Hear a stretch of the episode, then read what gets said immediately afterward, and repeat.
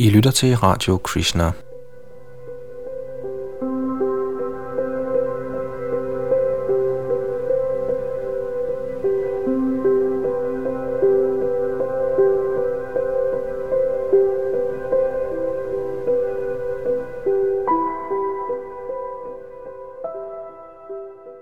Sada Buddhadas har skrevet en tekst, der hedder Fornuftens frø, vi har oversat til dansk. Og det er her Yadunanda Das, der læser op.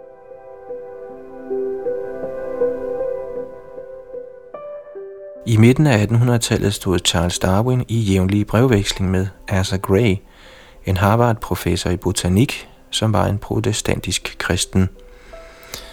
Gray var tilhænger af videnskabelig empirisme, men på det tidspunkt modsatte han sig ideen om arternes evolutionære transformation. Han holdt sig til den traditionelle anskuelse, at Gud havde skabt organismernes kropslige former hver for sig.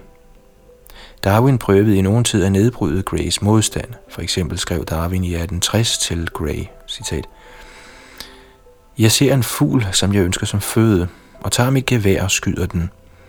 Jeg gør dette forsætligt. En uskyldig og god mand står nedenunder et træ og bliver dræbt af lynet. Tror du, og det kunne jeg virkelig godt tænke mig at vide, at Gud dræbte denne mand forsætligt? Mange, eller de fleste, tror faktisk det. Jeg kan og vil ikke. Hvis du tror således, tror du så, at når en svale snapper en myg, at Gud bestemte, at netop den svale skulle snappe netop den myg i netop det øjeblik. Jeg mener, manden og myggen befinder sig i samme knibe, hvis hverken mandens eller myggens død var Guds værk, ser jeg ingen grund til at tro, at deres oprindelige fødsel eller produktion nødvendigvis må være Guds værk. Citat slut. Gray blev hurtigt overbevist om Darwins tese om, at arterne udvikler sig, men trods mange stærke argumenter som dette, holdt han fast i sin idé om guddommeligt design. Han argumenterede, at selvom arterne måtte udvikle sig ifølge Darwins proces af naturlig selektion, må Gud på en eller anden måde styre processen. Faktisk blev Darwin selv påvirket af Grays argumenter. På et tidspunkt genoptrykte han en af Grays negative anmeldelser af hans teori, og ovenover trykte han sloganet Naturlig selektion er ikke uforenelig med naturlig teologi.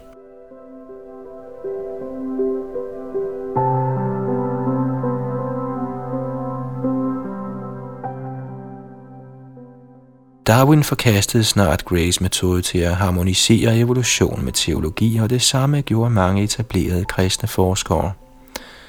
Som David Livingstone udtrykte det i sin historiske redegørelse af kristendommens reaktion på darwinismen. Citat. De kristne ville snart afvise denne fremstilling, altså Arthur Grace, til fordel for et mere holistisk design, der ligger i naturlovenes regelmæssighed. Citat slut. I stedet for at guide naturen, hver organisme for sig, med henblik på at frembringe specifikke former, skabte Gud med andre ord fysikkens love, således at alle organismer automatisk ville dukke frem ved darwinistisk evolution. Årsagen til, at Grace guidede evolution blev forkastet, er følgende. Fysiklovene på Darwins tid såvel som nu tillader ikke, at den ikke-fysisk kraft banner sig i naturens gang. Hvis Gud styrede naturprocesserne sådan, at de forskellige arter dukkede frem en efter en, ville han således overtræde fysikkens love. Gray talte for evolution ved at sige, citat, er alternativet menneskeformens direkte fremkomst fra intet eller fra jorden med alle menneskets faktiske kendetegn, kan der ikke være nogen tvivl om, hvilken side en videnskabelig person ville vælge. Citat slut. Videnskabsmændene foretrækker så afgjort en udviklingsproces, der følger naturens gang. Men hvis lejlighedsvise store overtrædelser skal forkastes, hvorfor der acceptere et stort antal små overtrædelser? Således vil den videnskabsmand, der accepterer Grays argument for evolution, formentlig i sidste ende optere for en helt naturalistisk udviklingsproces, der på ingen måde strider imod fysiklovene. For kristne teologer er dette valg svært at begrunde, dette blev demonstreret af George Frederick Wright, der var geolog, protestantisk præst og en ven af Asa Gray. Wright forkastede guidede evolution, og han brugte kalvinismens doktriner som argument for, at Gud kun interesserer sig for skabelsens endelige årsag, det vil sige naturlovene.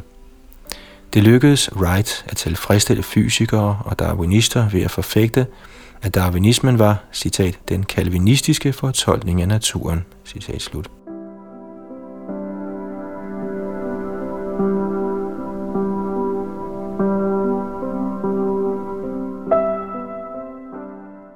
Selvfølgelig kunne de virkelige naturlove afvige fra fysikkens love.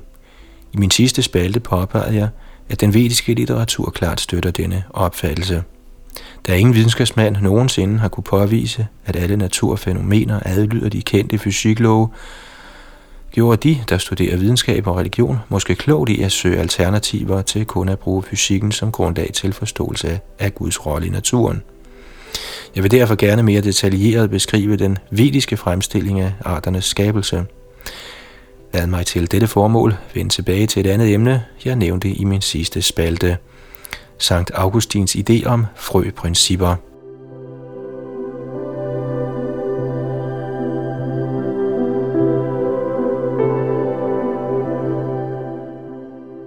Ifølge Augustin plantede Gud i naturen ved skabelsestidspunktet rationes seminales eller rationelle frø. Som tiden gik, frembragte disse frø de levende væseners former gennem en naturlig udfoldelsesproces. De rationelle frø kan ikke direkte opfattes af menneskelige sanser, men hvert frø indeholder potentialet til at frembringe en bestemt fysisk form. Ifølge den katolske filosof Frederick Copleston kom ideen om de rationelle frø ikke fra kristne skrifter eller traditioner – Augustin hentede ideen fra den hedenske filosof Plotinus, og oprindeligt kom den fra stoikerne. Nogle forskere siger, at Augustins teori er en forudanelse af den moderne idé, at fysiklovene bevirker arternes udvikling gennem darwinistisk evolution.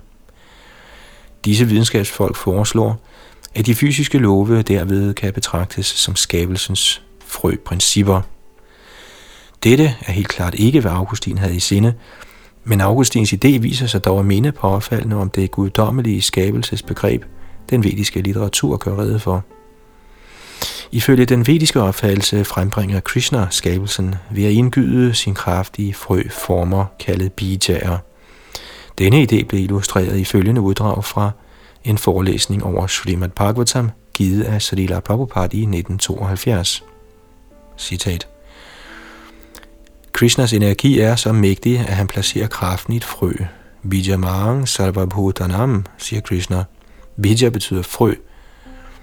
Til hvad der end kommer ud eller bliver manifesteret, er jeg frøet, siger Krishna. Det betyder, det bliver produceret under min kontrol. Find blot et frø fra et banjantræ. Det er et lille korn som et sennepsfrø. Men planter man frøet, kommer et gigantisk træ frem – med mindre træet i sin energiske form eksisterer i frøet, hvordan kan det da komme ud? Citat slut. Ligesom Augustins Rationes Seminales placeres bidjerne eller de skabende frø i materien ved skabelsens begyndelse. Det bliver beskrevet i Srimad Bhagavatam 3.26.19, hvor det siges, at guddommens højeste person, Mahavishnu, befrugter den materielle naturs moderskød – Naturen forløser derpå totalsummen af kosmisk intelligens. Denne kosmiske intelligens indeholder specifik information om de levende væseners karmiske skæbne. Først befinder den materielle natur sig i en uvirksom tilstand, kaldet pradhan. På tidspunktet for skabelsen indgyder Mahavishnu de utallige betingede sjæle i pradhan, sammen med frø informationen, der definerer deres karma. Denne information styrer den materielle naturs omformninger, der giver ophav til de betingede sjæles læmelige former og vilkår.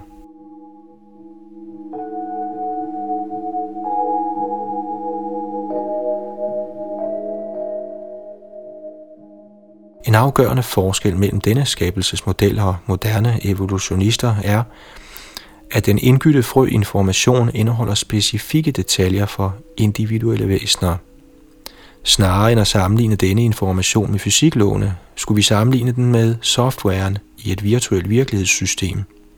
Når man installerer software til virtuel virkelighed, På en dertil passende computer frembringer computeren illusoriske kropsformer, som deltagerne i det virtuelle virkelighedsspil oplever som ægte. Computerprogrammørens intelligente design af software svarer til Mahavishnus intelligente design af frøinformation. Man kunne indvende, at en computer indeholder komplekse elektroniske kredsløb, der er designet til at køre den software, men i naturen finder vi intet andet end atomer og subatomare partikler, der bevæger sig helt tilfældigt. Hvis frøinformation blev indgydt i naturen, hvordan ville den da være i stand til at frembringe de levende organismers fysiske former? Det spørgsmål bliver ikke besvaret i Augustins løse teori om rationes seminales. Den vediske litteratur giver imidlertid svaret. Ligesom almindelige fysiske frø altid dannes og plantes af levende organismer, bliver den frøinformation, Mahavishnu indgyder, hele tiden kontrolleret og manipuleret af de levende væsener. I Brahma Samhita tekst 7-10 siges det, at Mahavishnus befrugtende blik manifesteres i den materielle verden som et væsen kaldet Shambhu. Naturens undfangende kraft, der kendes som Maya, fremstår ligeledes fra Rama Devi, Vishnus evige gemaline. Shambhu og Mayas foreningen afler utallige levende væsener gennem seksuel formering. Disse væseners kroppe består af åndelige og finere typer energi, der er ukendte for den moderne fysik. De grove fysiske kroppe, vi kender, dannes fra subtile livsformer via et samspil mellem grove og fine energityper. Således er grundreglen den, at livsformerne dannes fra frø gennem en formeringsproces, hvor finere former giver ophav til grovere former.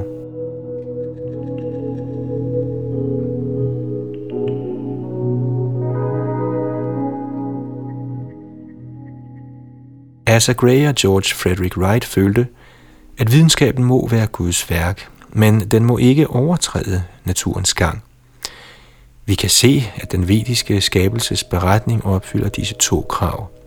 I midlertid gør den det ved at tale om åndelige og subtile naturfænomener, der ligger helt uden for rammerne af den moderne fysik. Den vediske redegørelse giver også et svar på Darwins spørgsmål om design i naturen. Padma Purana forklarer, at karmiske reaktioner på handling eksisterer i form af frø, der lagres inde i individets hjerte eller subtile sind. Med tiden bærer disse frø frugt i form af bestemte fysiske tildragelser. Det er den vediske forklaring på, hvorfor lynet slår ned i Darwins såkaldt uskyldige og gode mand, der står nedenunder et træ. Lynnedslaget bliver ikke uddelt lunefuldt af en gnaven Gud, det kommer naturligt som reaktion på mandens tidligere handlinger. Men det naturlige system, der giver ophav til denne reaktion, er designet af Gud med det udtrykkelige formål at udøve guddommelig retfærdighed. Selv svalens fortæring af myg er en del af den guddommelige plan. Myg og svaler har også sjæle, og de erfaringer, de gennemgår i løbet af naturens gang, er designet for at bevirke en fremadskridende udvikling af deres bevidsthed. De karmiske frø, der kulminerer i lynnedslaget, udgøres af subtil energi. De overføres fra krop til krop under sjælevandringsprocessen og manifesterer deres effekter ved hjælp af komplekse kontrolsystemer, der opererer i naturen. Ifølge den vediske litteratur styres disse kontrolsystemer af væsener kaldet halvguder, og i sidste ende er de under guddoms højeste persons kontrol.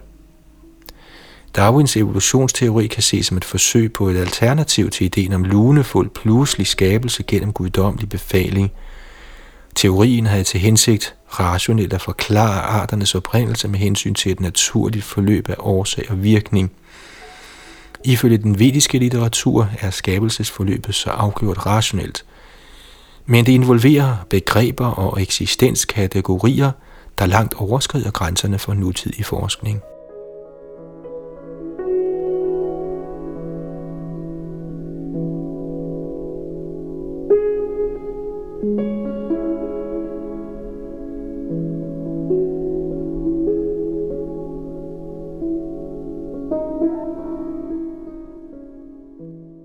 Det sagde Sada Buddhadas i sin tekst Fornuftens frø, her oplæst og oversat til dansk af Yadunandan Das.